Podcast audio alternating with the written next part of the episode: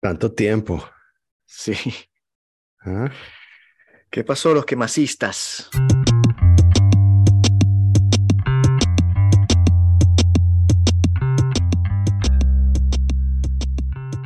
Me fui tratando de buscar este, la nieve perdida. Sí, pero ajá. Fui a, a- a esquiar con la familia y nos cancelaron el, sí, el trip de esquí. Sí, Están no sé, cancelando mucha como- gente. sí, sí, sí, sí, debe ser eso también. Mm. Pero sí, viví una situación bastante patética ahí, parecía, parecía como esquiar en Dubái, ¿no? Porque Ujú. estaba la montaña toda verde y en el medio habían echado una este, nieve artificial Sí, en la cual la gente se deslizaba patéticamente. sí, Sí. echaron ahí con un spray. Pusieron unos negros a echar este, nieve artificial con un spray. Sí. Entonces, bueno, no, esta parte de eso todo, todo normal, ¿no? Ahí, o sea, no tengo de verdad cuentos buenos que echar sobre la Navidad ni el Año Nuevo, Sí. que suelen ser fechas muy, este, no sé, familiares si se quiere. Pero la buena noticia este, es que vamos a hacer hoy, ¿no? El decimosegundo countdown de los mejores episodios del año de qué más. Sí. No sé si te llegó el, el script de la producción, pero Me llegó, sí, la eh, Sí. producción me escribió, este, Exacto. me mandó una lista ok. de los 10 episodios, a ver, 3, 6, sí, 10 episodios más escuchados de que más en 2022. Ujú. De primero está co- 13 O sea, de por, vamos a ver, vamos a ver si, no, lo- pero si de, estos de- números de- de aba- de impresionan. abajo hacia 6, 9, arriba. De, de- de 6, abajo hacia 9, arriba. 26. de abajo hacia Ah, de abajo hacia arriba, de abajo hacia arriba. Claro, claro. Sí, sí. Oye, tú, tú eres todo un content marketer. Exacto. Eh, 926. Con 623 escuchas, deberían pagarme por echar chistes con mi primo. Aristigueta. Ah, Sí, señor. excelente. Sí, Sí. Entonces ese fue el décimo, en el top 10, ese fue el décimo más escuchado este año. sí. Este, Ese podcast me gustó bastante. Sí, sí, estuvo Ujú. muy bueno. Este, tu primo es todo un crack. Este, los Sí. que no lo han escuchado deberían escucharlo. Este, Iván Aristigueta es un venezolano que está en Australia ujú, y hace todo un stand-up en inglés sobre su experiencia migratoria, que es bastante original y bastante bueno desde el punto de vista co- come- comédico, come- de comedia. sí. Es bastante, está muy bien montada su, su cosa. Entonces fue bien chévere. Este, y es un tipo que, que, que, que le va súper bien, ¿ah? que, que llena teatros y vive de eso, ¿no? fue súper bueno entender también sus experiencias y, y como ver el detrás de la, de la cortina, cómo el pana se, se preocupa, ¿no? Y que le dan ataques de pánico y cosas así antes de los, de los espectáculos. Bien interesante. Sí, señor. Y, y además, eh, tuvo una de las cosas que, que recuerdo de ese es que, este, bueno, ustedes dos geekearon bastante acerca de, de comediantes Comediantes. favoritos. Hay una sección ahí del episodio que, que, que hacen un contrapunto de, de comediantes favoritos.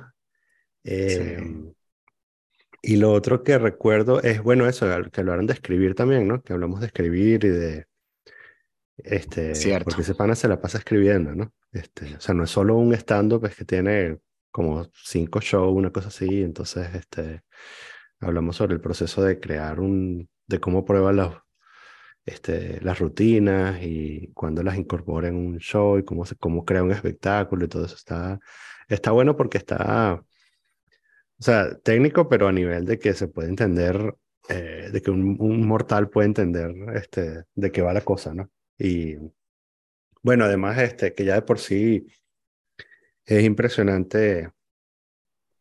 eh, bueno, ahorita hay muchos, pero yo ese fue el primero que yo, él fue el primero que yo conocí que fuese, ¿sabes? Un, un comediante de stand-up en Venezuela que de pronto se lanzaba y hacía comedia en inglés, que es como, Mm, que es como una receta para el desastre, ¿no? Así como que, este, si yo voy a migrar y voy a hacer stand-up en otro idioma, en otro país recién migrado, ¿no? Como, ¿qué demonios estás haciendo, no? Sí. Te vas a- Entonces, son una persona este, muy, muy loca, muy valiente o muy talentosa, puede hacer eso. Sí, claro, eso es como, como, como que vayas a Alemania y digas el catador de cerveza. Sí, exacto. Bueno, Échale bola. Sí. Sí, voy a hacer algo que, exacto, no, nadie, nadie hace esto en el país a que voy, entonces, este, aquí vengo yo a hacerlo, ¿no? Sí. Entonces, bueno, eh, sí, vaya, ese es el número, el 214. ¿De qué más? Este, antes de continuar, te sigo yendo abajo. No, what the fuck. Sí, entonces producción me va a regañar cuando, cuando esté editando este episodio. Vamos a ver. Este, What is going on? Lo tengo así. Lo que pasa es que, claro, como nadie nos está escuchando en el, en el en vivo, no podemos confirmar con una tercera persona. Este, Coño, Que aquí me está jodiendo esto. eh. Boom, ahora sí. Ahora probablemente sí funciona mejor. puede ser, ahora te oigo un poco mejor, sí, un poco más alto. sí, Este, es que me traicionó, me traicionó el Windows vaina de este chico. Sí, eso pasa con Windows. Sí. Es burda traicionero. Es culpa, culpa de Bill Gates. La herencia, el, el ADN de Bill Gates. Este, muy bien. Ajá. Luego, eh, siguiendo la lista, eh, también con 600 y pico escuchas, está también desde Australia, Woking Up en Australia con Raúl Sánchez Uribarri. Este, que yo creo que eso fue back to back.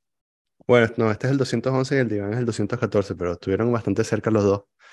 Eh, y, y sí, ahí también, eso fue una conversa muy chévere, este, porque una de las cosas que, que recuerdo de... Claro, porque mi cuento es que el día que yo llegué a Melbourne, eh, Raúl se estaba yendo de haber hecho la... Él, él en New Orleans y él se estaba devolviendo para New Orleans después de haber hecho la entrevista en la universidad en donde da clases hoy. O sea, había ido a entrevistarse y, y cuadramos, este, no nos conocíamos, cuadramos así por mensajería para encontrarnos, pues nos, habíamos leído, pero no, no nos conocíamos. Teníamos gente en común. Y entonces, este, y nos tomamos una birra en el aeropuerto durante una hora. O sea, yo llegando, Claro. yo bajándome del avión y él a punto de subirse. Eh, y tuvimos una conversa que fue como ese episodio que, que- grabamos y fue muy cómico porque 12 años después retomamos la conversación donde la habíamos dejado, ¿no? Fue así como, figura esas cosas que tú, o sea, que tú, mm, bueno, las afinidades electivas, ¿no? Conoces a gente que, con la que tienes un montón de afinidades y puedes interrumpir la conversación durante 10 años y después retomarla y seguir hablando de más o menos el mismo tema con, con una que otra Exacto. idea parecida y tal, ¿no? Este, Sí, este, recuerdo que, que en ese podcast fue muy bueno también porque tuvimos la ventaja de tener otra vez a un profesor o un orador o alguien que Mm. trabaja de verdad en eso. Y entonces este, su capacidad de movilizar conceptos e ideas era, era impresionante. Sus historias eran interesantísimas sí, y pudimos hablar de todo tipo de cosas, desde los problemas en Australia con el, con la, el COVID y la, Ujú. la- la- el cierre, las vacunas y cómo veían ellos todo eso, hasta su experiencia en la universidad y eso, justamente el, el, el- bueno, le pusimos wokismo por tratar de hacer un, un tag ahí que, que, que nos haga traer a Alejandro Casio Cortés al, al podcast, Ujú. pero la idea era justamente ver cómo el estado de las universidades y hasta qué punto este, hay un cambio en la cultura universitaria en torno a eso. Pues. Entonces está bastante interesante también por eso. Sí.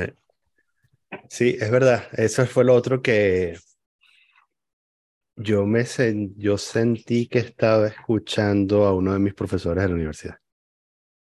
Sí, eso, eso es lo que tú dices, ¿no? Que este, bueno, hablar con un profesional de la educación siempre es bueno. sí, o un orador o alguien que, Sí. sabe, que, da cursos y tal.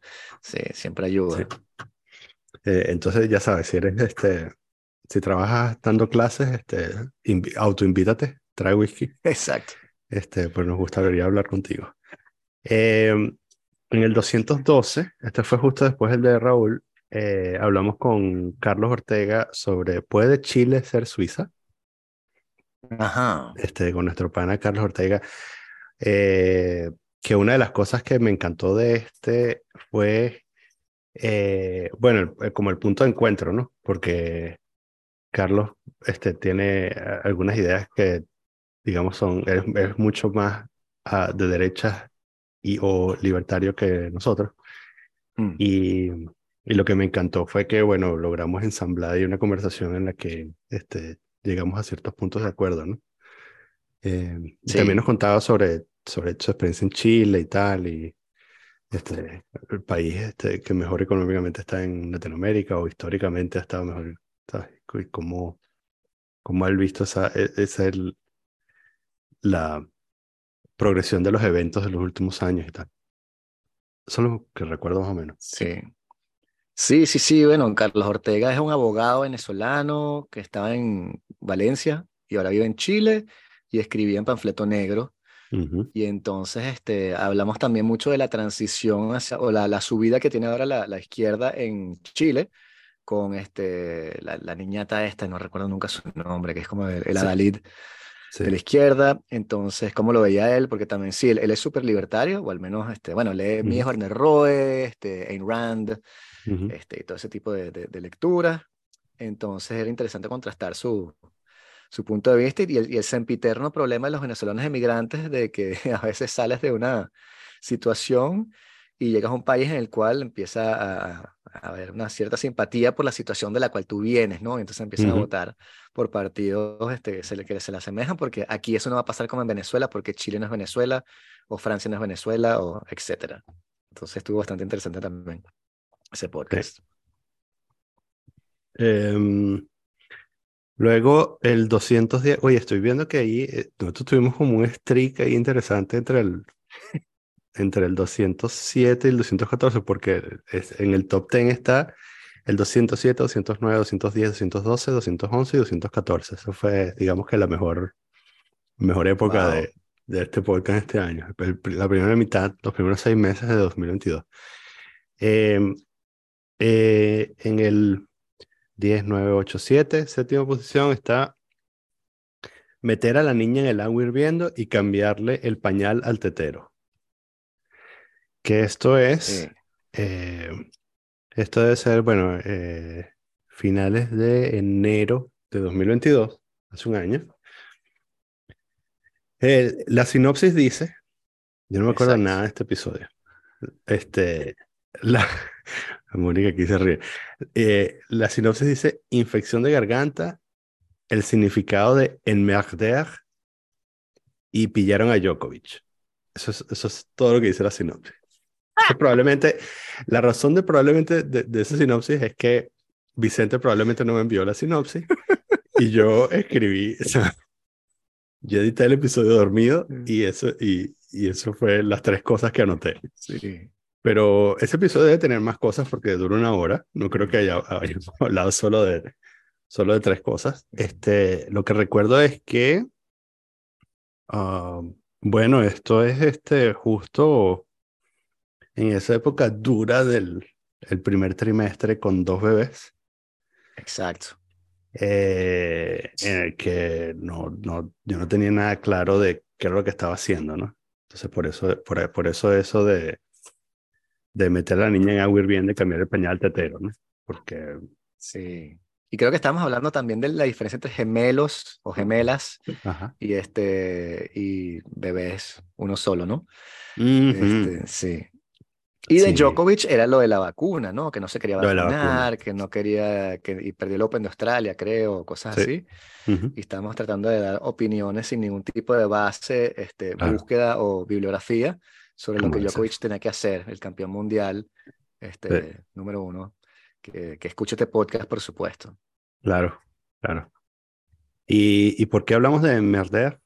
Ah, porque Macron estaba recho. ¿Te acuerdas? Que Ah, dijo- verdad, sí, exacto. Porque, Porque Macron estaba recho, iba a- ah, estaba a- a recho por los, por los con los antivacunas, antivacunas, sí, que los Sí. iba a enmi- enmierdar. o sea, Exacto. Y eso creó un escándalo porque era como un insulto a la libertad de la gente y como que a nivel internacional también la gente lo vio y les pareció digno de comentar, entonces sí, lo comentamos. Eh, sí. Y bueno, Eh, estamos un año más tarde y todo ha cambiado, ¿no? Ya la cosa es que Sí, este, no sé en qué estamos con las vacunas, no sé cuál es el yo sigo sin dormir. Sí, exacto. Eso sí, eso sí no ha cambiado. Sí. Este, Un pajarito me dijo cuando fuimos Ujú. vacaciones en diciembre que te estás durmiendo todo el tiempo. Sí. Sí, marica. Ah, bueno, eso, exacto, bastante. ¿verdad? Sí, sí, sí, sí, que apenas, apenas me siento en el sofá me quedo dormido. Como el abuelo Simpson. Tal cual. Este, de hecho, hace, hace poco menos de 20 minutos estaba dormido. Estaba, Exacto. este, Así es. eché- eché Power un pequeño nap. camarón de 5 minutos. Exacto. Power Sí, nap. sí. Em, Sin embargo, solo una acotación es que me parece que nos hemos, este, hemos madurado en el sentido que este, pasamos cuatro días juntos y no nos bebimos ni una botella de whisky entera. sí, yo he estado reflexionando sobre, sobre eso. Eh, no sé si era el vino, sueño, sí, pero bueno, el vino no cuenta. la madurez quizás, sí. Pero sí, yo creo que es la primera vez que sobró whisky. Sí, sí. Bueno, guárdalo para cuando vuelva a ir. Exacto, sí, sí, yo tranquilo que no lo voy a abrir. No lo, tranquilo que no, está bajo, está bien cuidado. Este, mm, bueno, a ver, Number Eh, six. sí, number six es ah, un par de historias que contar. Este episodio lo grabamos con Andrea y es donde yo cuento Mm. el nacimiento de las morochas. Cuento toda la historia de me jodí la espalda. Este, la- las morochas nacieron. eh, resulta que cuando, cuando vas a parir, este, eh, morochas no vienen agarraditos de la mano, como dice Andrea, sino que, que son dos partos. Y entonces tienes que presenciar dos partos y es una de las experiencias más locas que te puedes imaginar. Eh, pues sientes que el corazón se te va a estallar. Y- Ah, mira, eso, Mónica dice que no le invitaron a, contar el- a su lado de la historia, pero bueno, podemos hacer un especial este, para cuando tú duermas, un, día que hayas dormido, más o menos cuando cumplan dos, tres años. Sí, las dos años de muerte, quizás hacemos un especial en el que, cuentas lo que te acuerdes de ese día. Yo, yo tengo memorias muy vividas de ese día, pero quizás Mónica, no sé. Quizás dentro de dos años digas, ay, pero podemos tener otro. No, o sea, Este. Sí, ya veremos. Em, y sí, pero eso estuvo bueno porque de hecho está un- me, me gusta que lo hayamos hecho porque el, el default hubiese sido ah, mira, ac- acabamos de parir, vamos a parar este podcast durante tres, cuatro años y luego lo retomamos, ¿no? Este, y, y me gusta que eso, la, la, la misma semana en la que nacieron, hayamos grabado un episodio como para cristalizar ese momento. Y el otro que hablamos, del, del justo el que acabamos de hablar, el, de, de hervir al- a la bebé, eh, porque queda esa cosa ahí, o sea, en una cápsula de tiempo de, lo que yo estaba pensando en, este, que bueno, para eso uno tiene un blog y o un podcast. Em, luego, en el número 5, entramos en el top 5. Top five. Tum, Ya, ya, espera, tum, espera, espera, espera, espera, espera. Uno, dos, ya. Uno, dos, tres. Sí, top 5. Exacto, top El 5. data analyst tiene que contar Sí, claro. cinco sí, sí. escalones. Es que, es que lo que pasa es que si no, si no doy buenos resultados, me votan. Por eso tengo que hacer un, do- un doble conteo. Double check. Sí. 207. It Takes a Village. Vamos a ver de qué es ese episodio. Yo pensaba que tú te ibas a acordar. It Takes a Village, porque estabas hablando del, del libro Tribe de Sebastian Junger. Ah, de Sebastian Junger, sí, claro. Que Sí. lo- sí, sí. Es una, Mira, una hablamos. referencia que he utilizado bastante, sí. Rage, esta, es- esta es la sinopsis. Rage Against the Machine, Juliana Peña, la mamá de Vicente, atrapado en el hotel de los pacientes, a veces con Mónica, Tribe de Sebastian Junger, eh, Comunismo, Liberalismo, Jericó, la película. Vivir el nacimiento de un hijo, El juicio de Ghislaine Maxwell, La mejor pulpería de Santiago de Compostela. Mierda. Ok. Ese fuiste tú, yo creo. Sí, ese, ese último fui yo, seguro. A ver, Ok. Rage, Rage Against the Machine, probablemente estabas contando que ibas a verlos. Sí, que Ujú. después escucharán otro episodio que cancelaron la gira. Sí. Este, me dolieron la plata. Juliana Sí. Peña. Juliana Peña es la primera venezolana campeona de MMA que Ah, derrotó a Amanda. Núñez. Sí, Este, le caía coñazo y la estranguló. sí. Y después, este, tres meses más tarde, la, este, Amanda Núñez, que es probablemente una de las mejores peleadoras de todos los tiempos, hombres incluidos, pues hicieron la revancha y lo que dio fue una redolona, una pela horrible.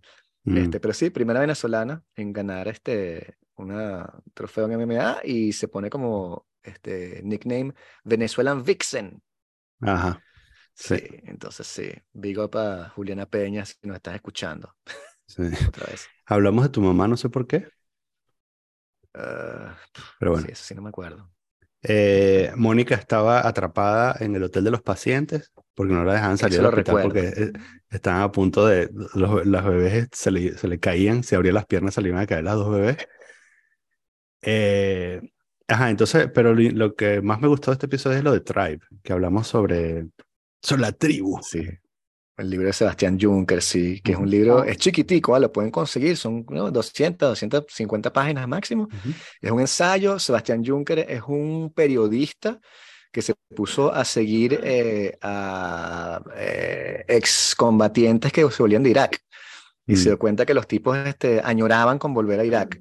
Ujú. Y entonces se preguntó por qué y se da cuenta de eso, que hay una- un concepto de tribu, que los tipos están en una tribu y entonces se, mue- se hace un análisis sociológico de- del tema, muy interesante, y entonces te dice que en la, en la sociedad actual estamos como perdidos porque no tenemos apego a la tribu y entonces este, estamos como en un espacio muy grande con mucha gente que no conocemos y te hace unos análisis bien interesantes Mm. desde ese punto de vista y él es el que, el que dice, el que tiene esa, bueno, el que tiene esa, esa cita que después yo siempre la uso, que es que más de, cuando ganas más de 100 mil dólares o 120 mil dólares, te, te empiezan a, se empiezan a explotar los índices de eh, depresión, suicidio, ansiedad, consumo de alcohol, drogas, etc. Entonces, uno de los que dice que si, si vas a hacer plata, eh, eh, es bueno que no hagas más de una cierta cantidad, porque después, ¿sabes?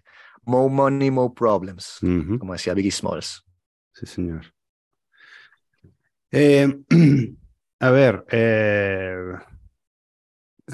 ¿qué dije? ¿Se me quedó algo en el tintero con este? Eh, ah, bueno, y después, por supuesto, terminamos hablando de comunismo, liberalismo. No sé por qué caímos en Jericó, la película, pero bueno, en fin. Bueno, por lo de la tribu, ¿no? Creo que es eso. la- sí, la- la sí. Ah, eso, está- claro. Claro, por Claro. supuesto. Sí, sí, justamente Sí. se trata de Y eso. por eso también lo, de- lo del comunismo y el, el capitalismo, que, Sí, sí, sí, sí, sí. que esa teoría que el comunismo funciona si son menos de 100 personas. Sí, algo son menos exacto. Sí, Sí, exacto. sí. Así cualquiera hace comunismo. Eh, después, en el número 4 está el episodio 241, eh, que se intitula Somos no binarios. Esto es uno reciente. Eh, fuiste a la Vicente acude a la oficina del paro en París. La espinosa pregunta del género en los formularios de empleo. Exacto. Creo que iba ¿Qué por ahí. significa ser no binario? La conveniencia de usar el pronombre they para la tercera persona. Acompañamiento médico a la población trans. ¿Cuál es la edad aceptable para dar hormonas y bloqueadores de pubertad? ¿Qué es el tiempo y su contacto con la creatividad? ¿O el tiempo trascendental del cosmos versus el tiempo mesurable en el universo y su impacto sobre la creación del sentido de la vida? sí, es una mezcla de Sí, temas yo, entiendo, controversiales yo con... entiendo todo eso. sí. Sí, menos mal que no somos este, más populares, porque esos temas que mencionaste al principio, so- sí, nos hubiesen podido acarrear bastantes problemas. Sí, sí, sí. Sí, pero, pero yo sigo insistiendo que si alguien tiene de verdad un concepto de lo que es ser no binario, que por favor lo pase, porque yo no entiendo, aparte de decir que no eres ni el uno ni el otro, lo cual es fácil, Ujú, ujú. pero una negación no es una definición. Entonces, este, bueno, eh, es lo que te- yo, yo, eso se, se ve como cada vez más y francamente no entiendo y sigo sin entender. Llámeme Ok. viejo, qué sé yo, pero pues, pues yo entiendo que puedes ser gay, bi, lo que tú quieras, este, poliamoroso, pero no binario me queda como que extraño. Sí. pues. Entonces, bueno, Sí. y lo de las hormonas es complicado, eso se, se vamos a seguir hablando yo creo, porque es un tema que no se, no se agota y se siguen, siguen apareciendo cosas este, por ahí al respecto. Sí, Eh, de hecho, sí. Justamente eso, lo hablábamos hace, qué sé un par de días aquí en casa también. También, sí, sí, Ese sí. asunto de... de, mm, sí, de los bloqueadores. Bloqueadores de pubertad. Totalmente. Ujú. ¿Hasta qué punto? Sí, hace dos días quería hacer Pocahontas. Exacto. Este, mm, luego, los ucranianos con Leo Pérez. Ajá, claro. Makes Sí. sense. Make sense porque es el tema del, el tema del año, la invasión, perdón, la operación especial. Exacto. La recuperación, Sí. la dignificación de Ucrania. Ujú, la dignificación del, de los ucranianos. Este, eh, entonces Leo Pérez vino a, a darnos su visión desde el otro lado de la cortina de hierro y como siempre estuvo bastante bueno. Eh, Y Leo Pérez, por cierto, bueno, es un venezolano que vive en Rusia. Está casado con una rusa, este tiene su familia política es rusa ahora, vive creo que en Moscú. Y entonces este, nos estaba contando su punto de vista o cómo lo ven ellos desde allá. Pues entonces tratamos Ujú. de, tratamos de no hacer una polémica, la idea no era hacer un debate sobre si es legítimo o no invadir Ucrania o cuáles son las perspectivas bélicas al respecto, porque ni, ni yo y ni creo que él tenemos el bagaje ni estamos dispuestos a entrar en un debate de, ese- de esa manera. Era simplemente conocer su, la forma en la que reportaban las cosas allá y el impacto que tuvo, eh, que tuvieron las sanciones, ¿no? Y nos estaba contando justamente eso, que me pareció bastante dramático, que después apareció un artículo de cómo los estudiantes se quedaron guindando porque les cortaron Mm. las becas que tenían y no pueden pagar la universidad y no se pueden devolver y cosas así. Y bien interesante también su mención del abuelo de su, de su esposa, que es así un ruso por el imperio ruso perdido, ¿no? De los zares, y que el tipo, bueno, tenía una forma muy particular de, de defender eso y de, de decir que no le gustaba Putin, pero que están a favor de lo que Putin estaba haciendo, si es que eso tiene sentido, ¿no? Restaurar como el, el brillo del imperio ruso y a la vez decir como que Putin es un fucking loco que nadie lo quiere. Entonces, bueno, muchos temas controvertidos ahí. También está el rollo este, de las minorías, de, de, lo- de la comunidad LGBT, que también lo tocamos y fue bastante espinoso.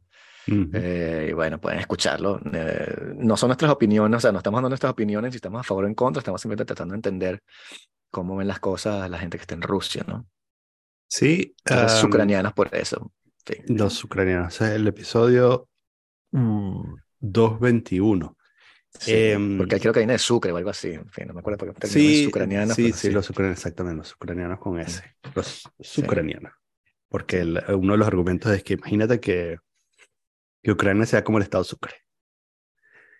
Exacto. Este, y de pronto deciden separarse. Em, me acuerdo que ah, eso en, en- en Twitter había, recibimos algunos comentarios de, de gente que estaba mm, un poco molesta con Leo porque, bueno, también porque Leo es bastante como flor y está bien. Y entonces este, él estaba dando como una, estaba dando primero su, su visión, su experiencia, ¿no? Su visión de, de- de- su experiencia de vida, eh, que yo creo que es lo más valioso de ese episodio. Y, y la estaba dando quizás sin malicia. Este, y no estaba defendiendo, no estaba justificando ni defendiendo a Putin, estaba diciendo, esto es lo que yo veo. Y ya, ¿no? Claro. Y, Sí. Y estaba haciendo quizás, este, o sea, quizás lo único que puedes decirle es que eh, eh, no estaba adhiriéndose al, a la condena este, sin críticas de la invasión, ¿no? O sea, no, este, siempre es bueno decir que sí, quizás, eh, invadir está mal, este, y a la vez eh, eh, el, el sistema político ucraniano tiene un montón de problemas. Este, y esas dos ideas pueden convivir y ¿sabes? eso no Sí. implica. So, también hay que decir que esto fue antes de Bucha, que quizás complicaba un poco más la defensa de o la justificación de la invasión. Este, pero bueno, entonces eso, recuerdo Mm. que de vez en cuando, de vez en cuando, sea, durante tres, cuatro meses la gente escribía así como que, ajá, ¿y Bucha? sí, Exacto. bueno. ujú.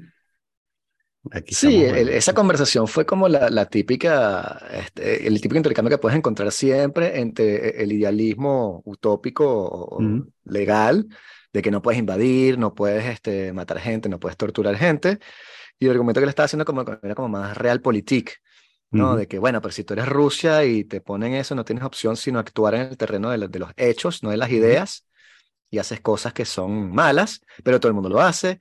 Y Sí. Estados Unidos, qué sé yo, este, invadió Panamá en los 90 y nadie dijo nada, invadió Bagdad, etcétera. Ujú. Este, entonces, bueno, ¿quiénes son ellos para rechazar? Que es como un argumento que es bastante fastidioso. No, no, o sea, no que la conversación sea fastidiosa, pero esa lógica se repite siempre con la colonización. Entonces, ¿sabes? Francia o Estados Unidos, sí, pero ustedes tuvieron colonias hace tiempo, entonces, ¿qué van a estar diciendo de los Ujú. derechos humanos? Si ustedes, bla, bla, bla. Entonces, esa típica, típico cambio de registro Sí. en el cual tratas de hablar de, de si es una buena idea o no tener derechos humanos, y el, el interlocutor te va a decir, no, bueno, pero en el, en el terreno no hay ni derecho humano que valga, cada quien tiene que invadir y eso es todo lo que hay, y, y la Ujú. ideología es una especie de, de- de aparato ahí que tú montas, un parapeto para fingir de que, que, que te importa, pero no te importa. Capaz que eso es real, pero la conversación se dificulta si, si en vez de discutir, qué sé yo, la libertad según John Stuart Mill, y tú vas a decir, bueno, pero ¿qué pasó con Bucha? O sea, es como que, bueno, pero ya va. Sí. Estamos hablando de, de- de cuestiones teóricas, pues entonces, bueno, pero eso es típico. Sí. Y em, luego en el puesto número 2 está Pulsión Orientalista, episodio 213. La sinopsis dice, que yo no me acuerdo de nada de esto. Eh, no me acuerdo quién lo grabó ni siquiera. Eh, aquí se fue grabado el 20 de febrero. Vicente ha cambiado su manera de conversar sobre ciertos temas y Ah, está un poco renuente a hablar de un par de proyectos personales. ¿Eso es todo lo que dice? No, después dice, un torneo, el ombligo del mundo, la corporación cosmodemónica, Teach Nat Han, orientalismo, Harari el charlatán, ese soy yo. Existencialismo, ocho caminos del Buda, materialismo radical, iluminación espiritual, percepción de la realidad con un cerebro humano, el verdadero orden del universo. Ok, ok, ok. Sí, creo que estamos hablando de, porque Thich Nhat Hanh es un maestro budista que Ujú. yo sigo, que se murió este año, creo que debe haber sido Ujú. por eso, ¿Ok? aunque no sé si se murió en esa fecha, pero este, que tiene toda una, la teoría esa de los, los, los- ocho caminos del Buda, que son cuatro Ujú. que entran y salen. Entonces estamos hablando de, de- de cómo funciona, cómo es la estructura de la realidad filtrada por la mente, creo que es más o menos eso, Ujú. ¿no? Que lo que él dice es que tienes este, la forma correcta de ver el mundo, que te da la forma correcta de pensar en el mundo, hablar en el mundo, actuar en el mundo. Entonces va bajando, ¿no? Entonces, por ejemplo, si tú ves el mundo como algo horrible, entonces los pensamientos que te van a llegar es que el mundo es horrible, vas a decir que el mundo es horrible y vas a actuar de manera tal y que él te enseña cómo puedes este, cambiar eso. Y creo que estamos hablando de, de- de- también del, del Kybalión y de cosas herméticas, que es lo que estaba estudiando en ese momento, Ujú. Que es una, es una aproximación eh, mística esotérica como de- del, del siglo V o algo por ahí, que aparece con supuestamente Hermes Trimegisto, que es este, uno de los dioses griegos, ¿no? Hermes, el, que- el, que, el que le lleva las cosas a, a Zeus, es el, sí, el, el que, que transporta, es como el, mensajero. el mensajero, sí, es como, como el, el eguá, si les gusta la santería. Y entonces este Hermes Trimegisto, es decir, Hermes tres veces grande, Eh, se supone que escribió, bueno, el Corpus Hermeticum y este, el Kybalión, que son los tres sabios que descomponen como la teoría del tipo. Y es súper interesante, es chiquitico el libro y tiene una aproximación a, a la realidad que es muy interesante, se hace en, las- en las energías y en el, el cambio positivo y negativo que puedes construir en la realidad a través de la alquimia. Entonces Mm. eh, es bastante interesante. Creo que te- estábamos hablando de eso. Que eso Ok. cambió, sí, mi forma de ver la- las cosas. Y obviamente yo estaba leyendo eso después de, bueno, dura, antes, durante y después que vine de Perú. Entonces estaba Ujú. como este, pegando las cosas. Entonces era la, la transmutación de la realidad. Ese es el término eh, gnóstico. Ok. Eh, Hermes Trimegisto es el, el creador, bueno, casi que no el creador, pero es uno de los pilares fundamentales del gnosticismo. No el agnosticismo, lo contrario, el gnosticismo, Sí. que es el, el revelar el conocimiento escondido, secreto, que es trascendente que está ahí, que empieza con Mm. Platón. La caverna, sales, ves afuera, pero no todo el mundo sale. Y los que salen cuando vuelven nadie los entiende porque creen que están locos. Por ahí va la cosa. Hermes y Pitágoras y este Zoroastro, una pila de gente después, eran, eran gnósticos. Eh, creo que Huxley también. Entonces, sí, sí, una corriente bastante interesante, un poco underground y algo esotérica y mística, pero en todo caso a mí me parece full interesante. También te permite agarrar cosas de, de cualquier otra religión y meterlas allí, ¿no? Porque no, Mm. hay, no hay una escuela, no hay una religión, no hay un cura, una, simplemente una, una forma de ver el mundo y de pensar. Entonces, bueno, creo que por ahí van los tiros.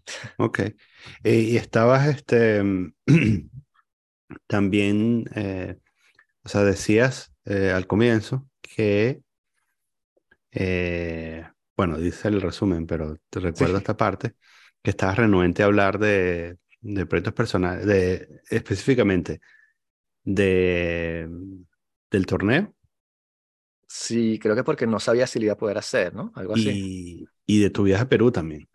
O sea, estabas diciendo que, bueno, que no Claro. sabías que... Sí, Sí, porque hablar debe de haber sido antes. Sí, debe haber sido antes, entonces no quería tampoco lanzarte la, Mm. la, la bomba completa. Este, porque tú te enteraste igual que creo que la gente del, del podcast. Yo no te dije nada de que, de que eso iba a No. suceder. No, no. Simplemente te dije, dentro de un mes me voy para Perú. Ujú. Este, sí. Entonces, sí, los proyectos personales, como siempre hemos dicho, a veces no, no es bueno hablar de ellos porque se pueden enchavar. Sí. Entonces, creo que el, el torneo justamente era para, para no me querer lesionar ah, y tener que retirarme. Que igual me lesioné, pero peleé lesionado porque eso es lo que uno hace cuando uno es artista marcial. Claro, porque la lucha no, Entonces- la lucha no es en el tatami, sino en el cerebro. Exacto, sí, sí. Y que durante esos breves segundos de la pelea, créeme que no sientes ningún tipo de dolor. El problema es cuando dicen ya y te paras y dices, ay, coño, el tobillo. Sí. O sea, Ujú. pero bueno. Sí. em, ok, y entonces drum roll, llegamos al número uno con ciento no sé cuántas este, escuchas. ¿Cuánto? Ah, no, mentira, ya va, perdón. Seis, nueve. En el analista de datos está, Sí, sí, perdón, perdón, perdón, perdón. así tiene como mil, creo. Ese sí. 6, 9, 26. Estoy, estoy mirando. el- producción me pasa los datos mal. 900. Con 900 descargas. Eh, el episodio 234, The Death of the Content Marketer. Sí. Toda gran saga necesita un final. Vicente le da un giro a su vida. Eso es lo que dice la sinopsis. Sí, eso es un poco evidente. Este, bueno, eso fue cuando este, hice la ruptura de mi Ujú. contrato con la, la empresa de consultores, consultantes, consultores. Ujú. Este, entonces, me, me da como, este, me parece chévere que, que sea el episodio más escuchado, Ujú. porque que la gente se interese de la- lo que me sucede a mí o nos sucede a nosotros es súper interesante.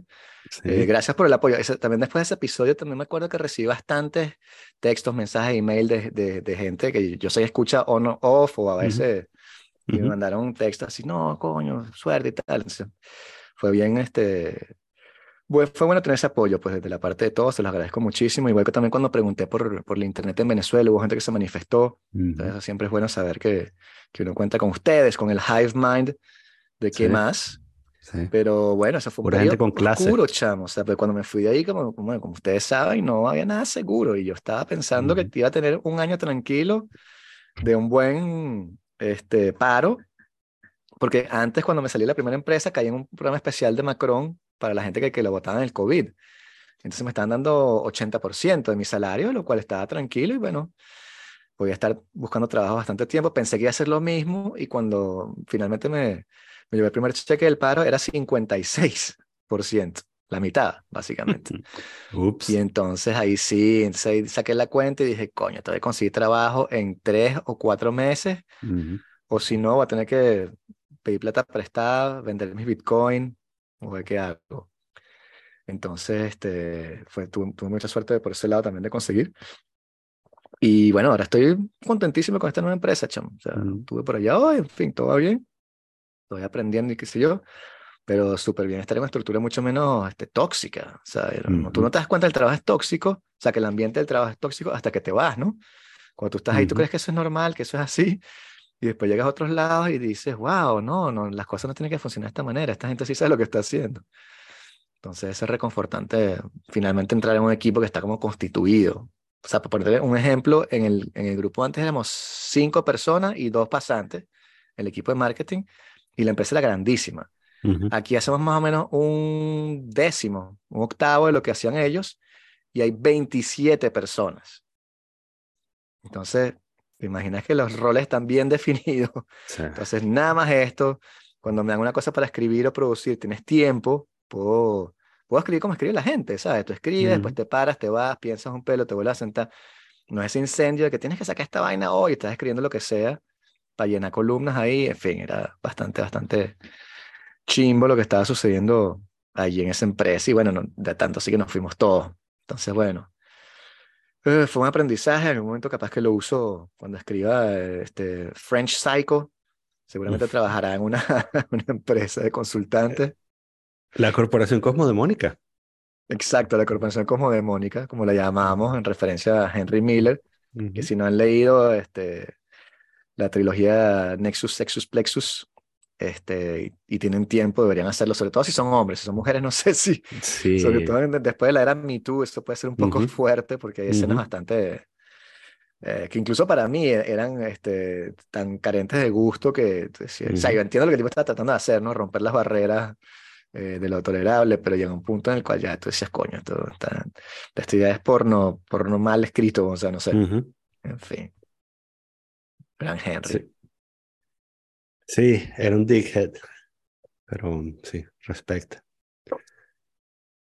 Este, Sí. mm, ¿cómo es que se llamaba? Estoy, estoy eh, tratando, googleando desesperadamente, eh, porque sabes, la corporación co- cosmodemónica era,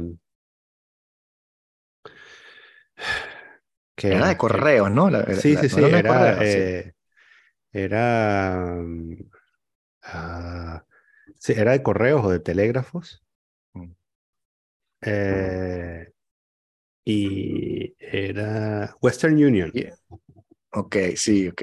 Mm, Y él era el Eh. encargado de, de, con- de contrataciones, creo.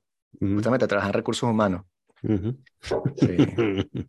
Entonces, sí. Igual si no han leído nada de Henry Miller, no sé qué piensas tú, pero de pronto Trópico de Cáncer es un poquito más fácil de entrarle. Yo no me atrevería, depende de la edad que tengas. Si eres un chamo, sí. O sea, si tienes menos de 30, sí. Eh, yo creo que si, si eres este, si ya estás en tus 40, no sé. El Coloso de Marusí. Ese no lo Este, leí. Es un libro de viajes, está bien, está bien hecho. Este, o sea, los libros, yo creo que hay que leerlo con la edad, más o menos a la edad que los escribió. Esa es mi, esa es toda mi, mi hipótesis al respecto. Este, aunque Sexus, Nexus y Plexus contradice eso porque Henry Miller tenía como cincuenta y pico cuando los escribió. y, no. Sí, Pero bueno, pero relata los hechos de cuando él tenía 30 y algo, ¿no? Pero Mm. sí, este, la pesadilla de aire acondicionado también.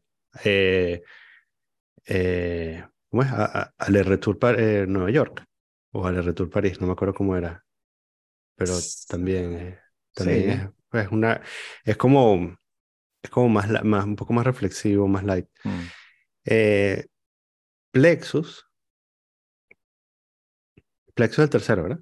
Sí. sí. Sí. Plexus, o sea, yo sí recuerdo que, y lo leí hace 20 años, yo recuerdo que la última parte es como para adultos, o sea, para, para gente adulta. Eh, no de adultos de que, de que está Sí. subido tono, sino que, Ok. que las reflexiones son un poco más profundas. Entonces, eh, y eh, Total y para viejos, eh, los libros de mi vida, eh, también Ajá. eh, es una buena, porque bueno, eso habla mucho sobre, ¿cómo es que se llamaba? Ah, Pana, este tipo que, que él, que, él admiraba, Lores Burrell, Lores Burrell era. No recuerdo. La, la trilogía, no, Durrell. Por- Porque él tenía una- unas referencias bastante, sí. Sí, Lawrence Durrell, que escribió la trilogía esta que es en, no me acuerdo. Buenísimo esto, ¿no? Bueno, burdo informativo este, este podcast. El Cuarteto de Alejandría. Ah, El Cuarteto sí, de sí. Alejandría es una, son, cuatro libros de Lorenz Durrell, Justin Baltasar Montolivi Clea.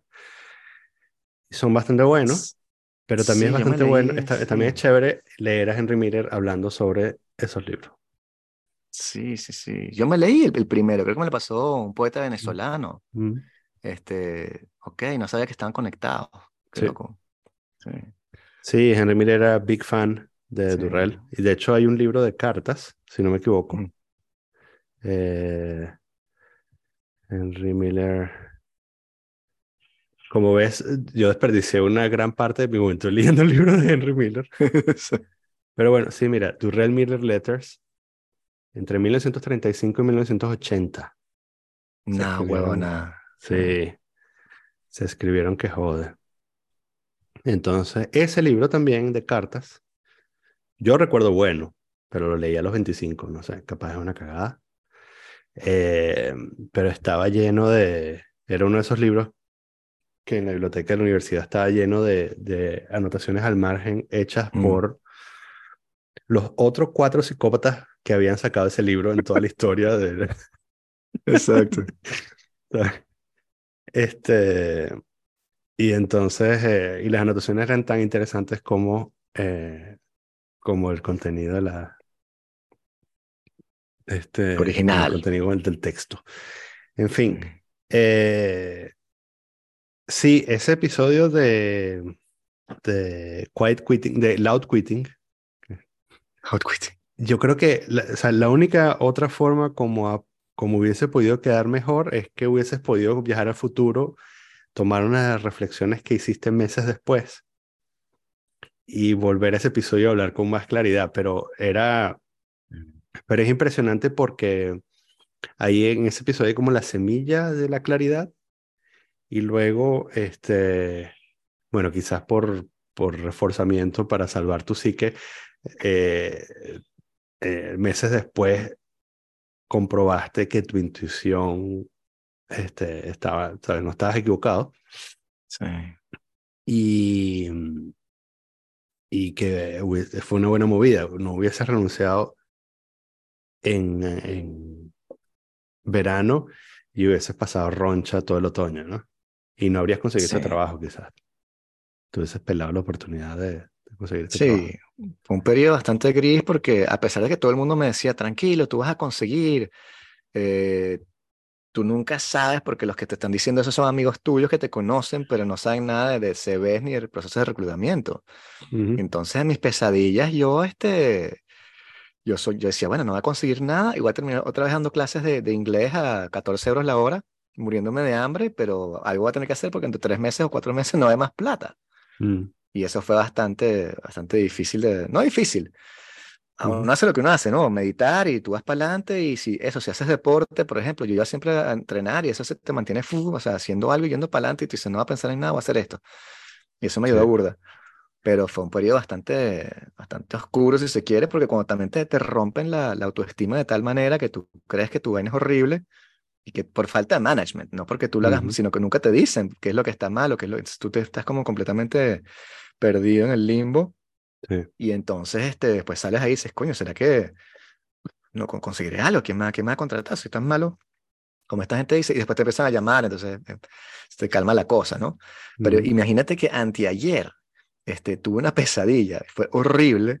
Este, bueno, sabes que las pesadillas, o sea, los sueños te, te acuerdas siempre como que el último que tuviste antes de despertar. Mm. Y entonces me, me da la impresión de que toda la noche soñé eso, ¿no? Pero imagínate, soñé que estaba en el empleo nuevo. Y entonces llegaba el carajo del empleo anterior. Y yo dije, ¿qué haces aquí? Y el tipo que, no, yo ahora trabajo aquí, vaina. Y, este, y mi primera No. acción es que tú estás votado. Y entonces le decía que, no, no, no, pero ¿cómo que, ¿dónde está mi, mi manager? ¿Dónde está Celine? Ah, no, aquí no hay Celine que valga, tú estás votado. Y yo dije, no, se pasaba el resto del sueño buscando la tal Celine por toda la, la oficina y no la conseguí. Coño, ¿dónde está Celine? La llamaba, y no, la tipa no estaba. Y yo diciendo, yo no me voy a ir hasta que no hable con Celine porque ella me va a proteger. El tipo que, no, chama, aquí no hay Celine, vete a esta vaina ya. Y entonces la mitad del sueño fue como buscando la Celine esta y la otra mitad fue este, inventando como que, yo dije, bueno, tengo que vengarme de este tipo, ¿cómo hago para hacerle daño físico? Claro. sin que me agarren, ¿no? Entonces pensando que voy a contratar unos tipos que le pinchen los cauchos, voy a salir, lo voy a esperar con un bata de béisbol y cuando salga le parto las piernas. O sea, y toda la noche así, o sea, esa última parte, y me desperté y que, ¡ah! ah, ah", así, horrible, Sí. malísimo. No, ¿cómo hacen, eh, cómo hace la gente así para vivir consigo mismo? Quizás no se dan cuenta, eh, pero algo tienen que darse cuenta, ¿no? Lo, lo digo porque espero yo no, espero yo, espero que yo jamás sea una de esas personas. El, el jefe este, dices tú. Sí, Bueno, el tipo, es lo que te digo, yo vi la, yo vi a la gente de la empresita esta porque les dije, cuando consiga trabajo nos vamos a reunir y vamos a hablar en un bar, ¿no? Y nos reunimos y la persona que quedaba en la, en la oficina todavía, los otros nos fuimos todos, ujú, y la que quedaba, la tipa me dijo que yo nunca he visto a alguien tan incompetente como este carajo. Y así que, ah, ok, entonces no era yo. Sí, pero el tipo conoce a un bicho del, del, del, del- del- Mm. council de la vaina esa, estando, ¿sabes? Todos los Ujú. jefes de la vaina. Entonces el tipo lo contrató, entonces él no lo van a votar.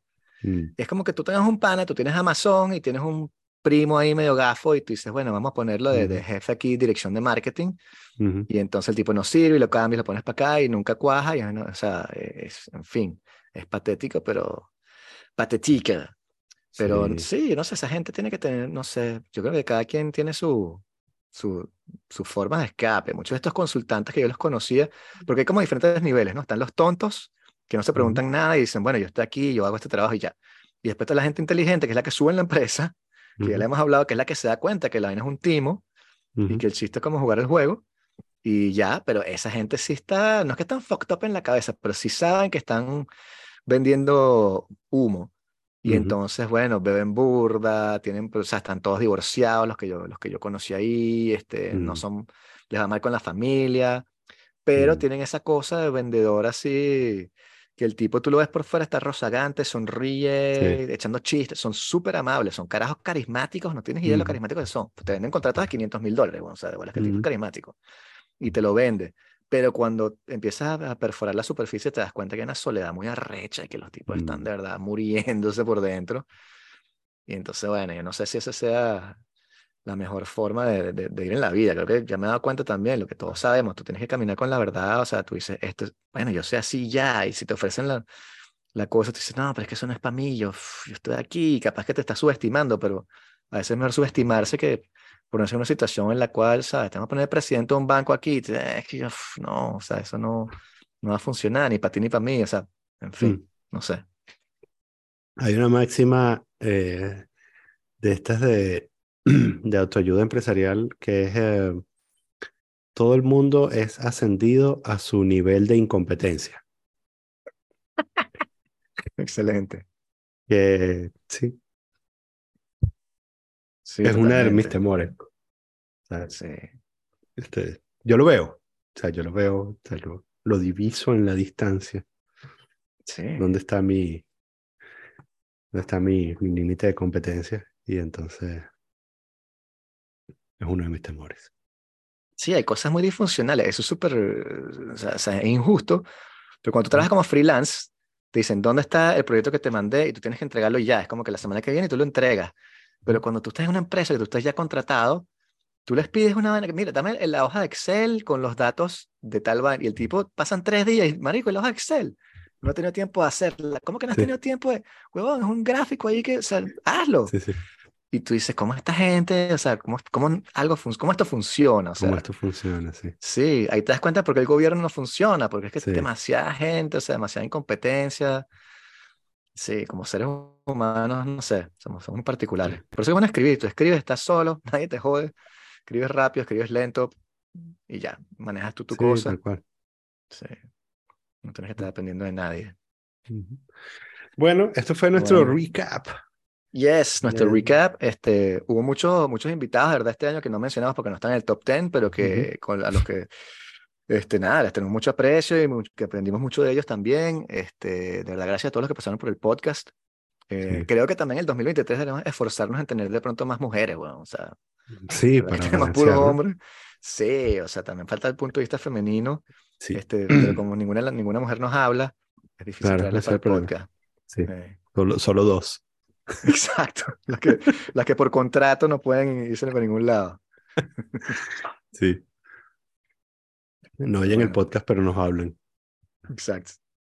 Entonces, bueno, mejores deseos del 2023 para Mejores todos. deseos. Gracias a los que están por ahí en el chat. Este, Newton, Dimas, eh. Bemeco y Ah, coño. Hernández, que también lo tuvimos invitado este año. Sí. Este, muy educativo.